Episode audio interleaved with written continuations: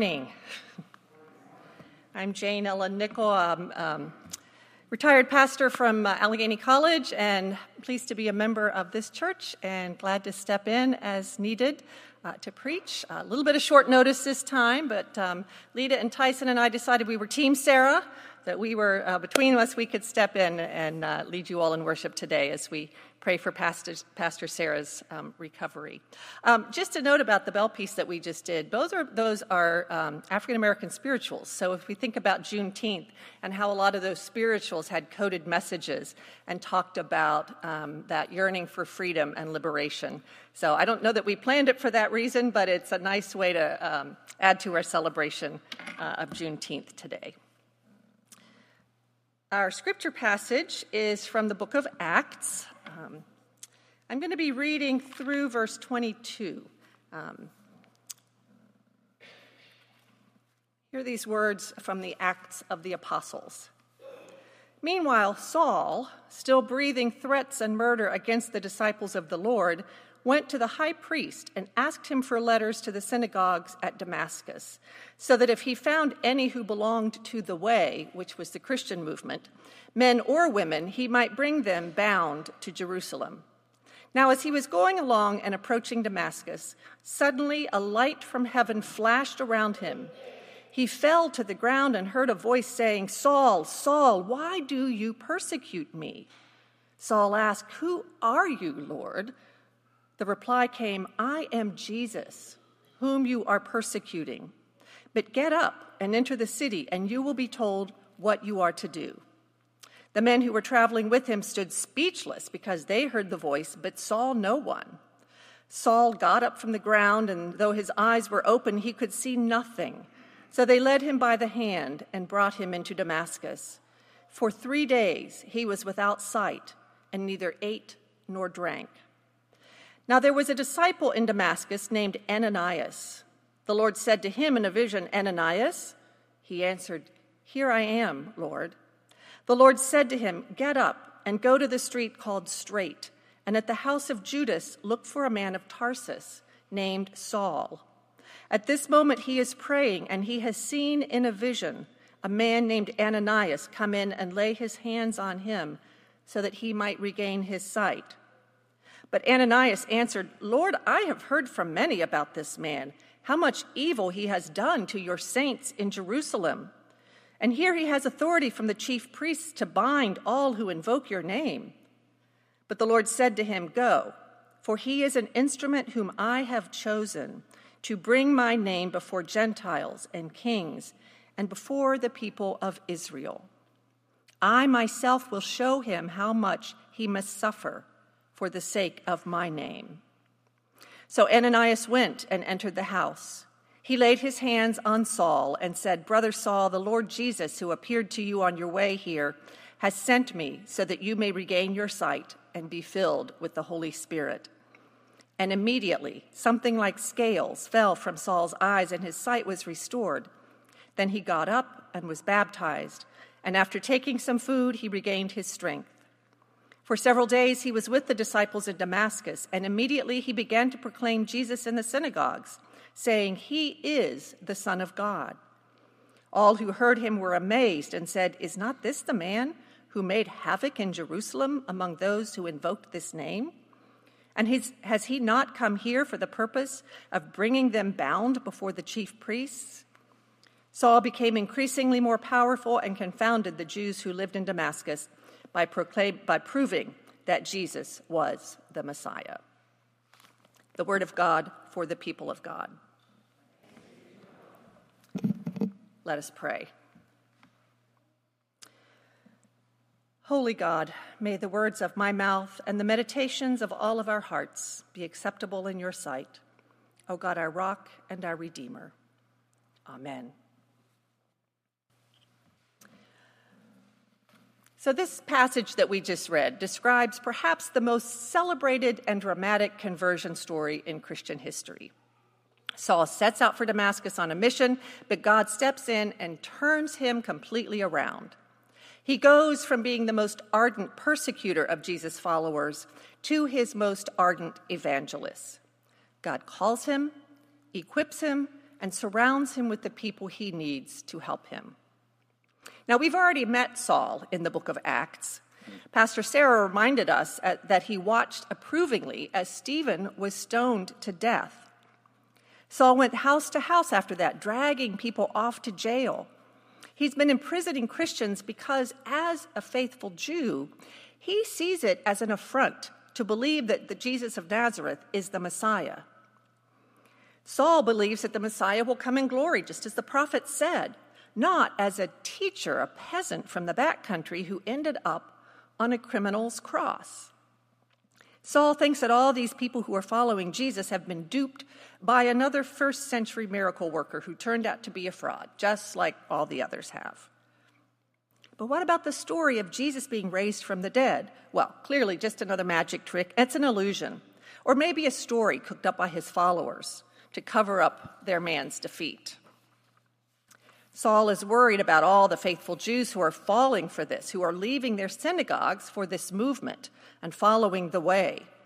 So he's headed for Damascus to round up any Christ followers there and haul them back to Jerusalem as prisoners. His mission is sanctioned by the high priest, who gave him letters to present to the synagogue leaders in Damascus. Converting this man would take a miracle, and a miracle is what he gets. Saul has an encounter with the risen Christ himself. His journey to Damascus is interrupted by a blinding light and a voice from above. Now, again, being a Jew who knows the scripture, he knows right away that this is an encounter with the divine. He knows about lights and voices from heaven. So when he's asked, Why do you persecute me? Notice what he says Who are you, Lord? He knows he's hearing from God. Now, we don't know if he suspects that it's Jesus or if he thinks this is another trick and someone's, again, trying to pull his leg, but God knows that Saul needs to hear from the risen Christ directly. And if you think about it, even the disciples who knew Jesus best needed to see him after his resurrection, to watch him eat, touch his side, be fed by his hand, before even they believed that he had risen from the dead. Saul needs even more persuasion, but his encounter with the living Christ is so highly charged that he emerges from it as a changed man. He drops his Hebrew name, Saul, and uses his Roman name, Paul, which is how we are most familiar with him. Saul is converted, but he is also called. Paul is called to be God's instrument in helping the church grow, especially among the Gentiles. Now, his call is not unlike that of other stories in the Bible. There's a similar pattern. A dramatic event catches their attention, God calls them to a difficult job, and then, even uh, when they need some convincing, they finally accept. Think about Moses being called to liberate the Israelites from slavery in Egypt. God gets his attention with a burning bush that's somehow not consumed by the flames and tells Moses to go speak to Pharaoh. Now, Moses protests, saying he doesn't speak very well. He even asks God, Can't you send someone else? But God promises to give him the words. And he says that his bro- brother, Aaron, uh, will be by his side the whole time. God uses other people sometimes as part of our call. The older priest Eli helps the young Samuel hear God's call in the night. When the young boy keeps trotting into Eli's room, thinking it's Eli's voice that he hears, the older man realizes that it's a call from God and tells Samuel how to listen. And in the passage that we just read from Acts, God uses Ananias, a Christian in Damascus, as part of Saul's call. God appears to Ananias in a vision and sends him to heal the stricken man. Now, Ananias protests not about his own part, but about God's choice. He reminds God of Saul's crusade against the believers as if somehow God doesn't know what's been going on. God assures Ananias that Saul is chosen for a mission. Again, not the first time God has chosen an unlikely instrument. the stuttering Moses to speak to Pharaoh, Jesse's youngest son, David, to be the king of Israel, Peter, the most fallible disciple, as the rock of the, cho- of the church, and now Saul, persecutor of Christ, to be his apostle. So Ananias goes to Saul at once, and in the name of Jesus, he restores Saul's sight, and Saul is filled with the Holy Spirit. From that day on, he is a changed man. People hear him preach in Damascus and cannot believe the transformation. They ask, Is not this the man who made havoc in Jerusalem among those who invoked the name of Jesus? How can this be the same person? Few of us have such a dramatic conversion or call experience, but the story of Saul slash Paul reminds us of how God works in all of our lives, how the Holy Spirit can do new things even when we least expect it. We may be headed in a whole different direction when God heads us off, turns us around, and commissions us to do something unexpected. We might be skeptical about why God would choose us, or like Ananias, question someone else's worthiness. But God has a long history of calling unlikely persons, equipping them, and surrounding them with the helpers that they need.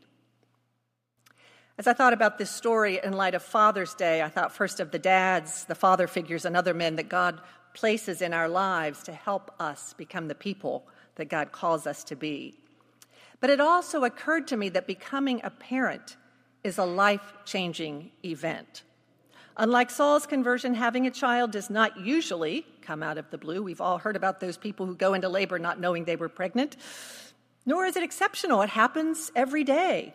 But when it happens to you, nothing in your life is ever the same again. I saw how my two brothers changed when they became fathers. We have a picture of my younger brother holding his newborn daughter. And from the look on his face, I could tell that my easygoing, mild mannered brother would walk through fire for this child. Now, this is the man who, in younger days, said that the only way to have kids was OP, other people's. But the day his daughter Liz was born was his first day as a father, and it changed him forever. Several years later, when Liz's chin was sliced open by a broken glass from a door, my brother, who passes out at the sight of blood, managed, with the help of a neighbor, to get Liz to the ER where she was stitched up. God equipped him for fatherhood and sent a neighbor to help out when he couldn't quite handle it on his own. We never know what God has in store for us. The graduations, weddings, and retirements that happen at this time of year are natural turning points. But like becoming a parent, they are not usually surprises. They are planned for, expected, yearned for in many cases. But we don't know until they happen just how different our lives will be. Each day is a new beginning, and we don't know what God might have in store for us. I didn't expect to be preaching this morning, nor did Sarah expect to be home with COVID. But the past two years have taught us that life can turn on a dime. You've heard the expression, we make plans and God laughs. God may guide us in new directions, but will always equip us for those new tasks and send the helpers that we need to accomplish them. Thanks be to God. Amen.